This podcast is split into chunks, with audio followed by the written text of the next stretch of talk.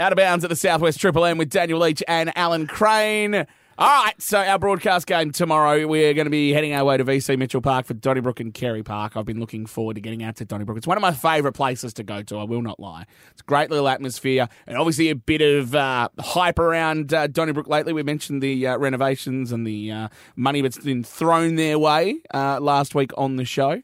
Uh, and Donnybrook going okay, bit of a blip last week, but still going all right. Yeah, and we'll find out exactly what's going on. There and I agree. We've got a lovely commentary box at the Donnybrook Ah, Football Club, haven't we? They drive it in for us. It's magnificent. but we're lucky enough to talk to the coach of the Donnybrook Football Club and Julian Burgess. How are you, Burjo? Yeah, good man. How's yourselves? Going great. Two and two to start this shortened season. Uh, obviously, you would have loved to have been able to get a win last week, but I, I'm told a, f- a few injuries coming through throughout the game. Yeah, I- after well, we lost Jace Cormack in the first quarter, and um, yeah, Luke Dale throughout the game, and and Kieran Hugdell, you know, before the game. So yeah, we started a little bit light on before the start of the game, but you know that's footy, and you know we put ourselves in a winning position, so there's no excuses really. What what was it in that final quarter that Augusta Margaret River did? Because as you say, you're right in there at three quarter time, only down by a goal, but then they just went whooshka. Oh, look, look, the, the injuries didn't help in that way because we were looking for rotations off the bench because we were playing a fairly, well, attacking style of footy, I suppose you could say. And uh, we just needed that those blokes to get that three or four minute breather in that last quarter, and they weren't able to do that. But in saying that, you know, um, Margs just came out and hit us pretty hard. They had a strong breeze coming home, and I think that worked in their favour. Now, mate, how are you faring? Because you started off with an eight point win, a two point win, a one point loss. Pretty close games of footy. Oh, mate, you know, and people say to me, "Why do you, why do you coach for?" And sometimes you turn around and say, "I don't know why." But um, yeah, it's been pretty hairy, scary. You know, it'd be it'd be nice to get a, a game where you can enjoy the last quarter or a little bit of the last quarter instead of coming down to the line. That's for sure. Now, only nine games is a very short season. How do you, as a coach, go about gelling a footy side? You've got a lot of different people. How do you push um, what normally an 18 game into nine? Yeah, it has been difficult. It's probably one of the more difficult things that we've had to deal with. Um, you know, we've had, I think we've got about 20 Manjimup guys that have come into the club. Our forward six is completely new from last year. So that connection from forward to, to uh, uh, sorry, from mid to forward is, hasn't been probably where it needs to be. And traditionally, over the last two or three years, we, we've started pretty slow too. So, um, you know, we, we, that's why we're changing things up a little bit at training this week. We're training Tuesday and Thursday to try something different to you know to get the the, the gap on the Friday, a little bit of a break, and then play on the Saturday. So we're just still trying to you know tweak things as we're going along. To be honest. That's not a bad idea, that training on the Tuesday or Thursday. I know a lot of clubs are doing that. Um, how do you go meal wise within the club? Because I know your club's a great one to have Friday night meals. Does the board say, oh, we'll wear that to win games of footy? Yeah, well, you know, we had we have our Monday morning coffees um, every Monday at nine o'clock. You know, with the with the senior boys and and uh, the prez. Um, and it's the one thing I just asked them. I said, look, you know, it, it's all about footy, and we, we need to you know get some wins on the board. You know, we haven't got much time left, five games. So basically, um, yeah, the board was all for it. They just said, whatever it takes you to win games of footy, you know, we support you. And but the board's been fantastic, you know, throughout this whole um, pandemic. To be honest, they've just been great. So um, there's no surprises there for me. Now, you're a very experienced coach. You've been around for a long time. How are you finding the season on the whole and the quality of footy with the um, the boys from the lower southwest coming up? Are they fitting in well out there?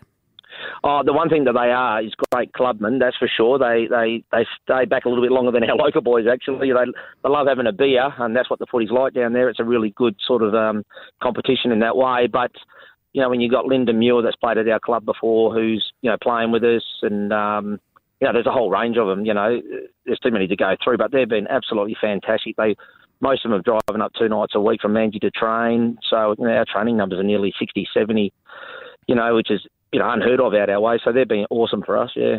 Uh, you'd love to be able to keep them for next year, but obviously we know Lower Southwest will be coming back uh, b- bigger and stronger. Have you had a chance to talk to a couple of the guys and say, hey, you know, it'd be nice for you to stick around?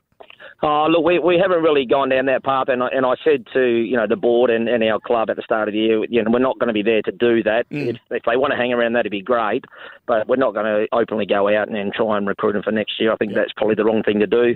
They've come and helped us out um, for the year, and we've helped them out in saying that and giving them a game of footy. But you know, it's pretty important. I think that um their their competition stays pretty strong. So. Um, you know, if they want to hang around, that'd be great, but we won't be uh, trying to force that. That's for sure. Now, with the um, shortened comp, you only get to see these sides once this year. You don't get another crack at them. Are you sending a scout out to watch? Say, did you watch Carey Park last week, or or you just concentrate exactly what Donnybrook are going to do?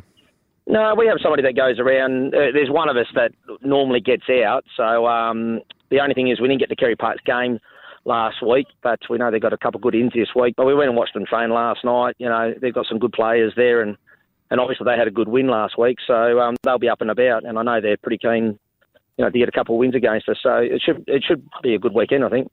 Yeah, I had a look at their who Kerry Parker played, and we sort of put him in the bin a bit early because they played the top sides Yeah. in Bunbury, HBL, and Busso early, so they'll be up and about, I should imagine. Yeah, well, the one thing that you get out of Barney, you know, he, he'll train them hard, so they're always going to be pretty fit. So you know you've got to play four quarters with them. So you know we, we'll be fully aware of that. That'll be in our team meeting tonight. We'll speak about that, and um, and you know their strong their strong last quarter last week proves that. So yeah, we'll definitely uh, focus on ours in our team meeting tomorrow or And- tonight. Sorry. And the team, the team meeting, does that?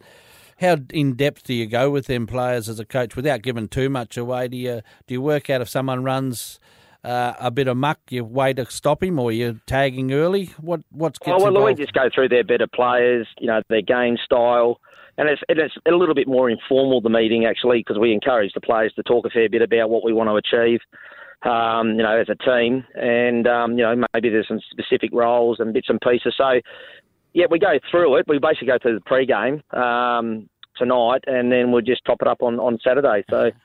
Yeah, but not a little bit more informal tonight, so we, we all have a bit of a chance to have a chat about it. Can't Burjo, give us some inside goss. Come on, no, I'm kidding. Um, Oh, well, Cody Miller thinks he's going to get best on ground. oh, what a surprise that um, is. yeah. I was just Yeah, about to bring up go. Cody No, too. I was gonna. Yeah, you were gonna bring it up, but I thought let's not bring Cody Miller into this, who is always on this show. hey, um, just before we finish up, I, I mentioned it uh, in the intro before, where there's some positive news in the Donnybrook region with the upgrade of VC Mitchell Park and the surrounding areas.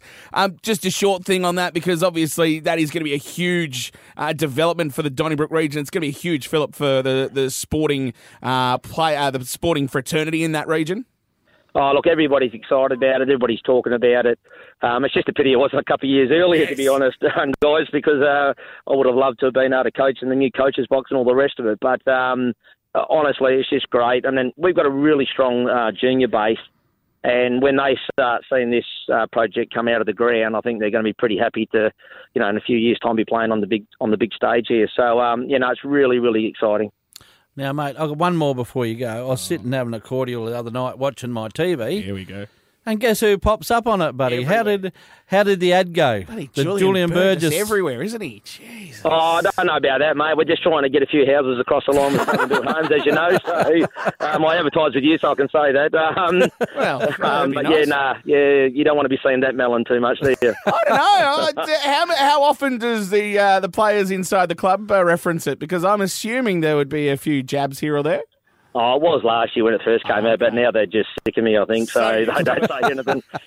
Fair point. Right. Well, uh, as we said, huge game coming up tomorrow. Donnybrook and Carey Park live here on Triple M from two thirty. Julian, thank you so much for joining us as always. You're always good to us and always willing to give us plenty of time. And uh, wish you the best of luck for the game tomorrow. no worries, guys. I'll see you on the weekend. Thank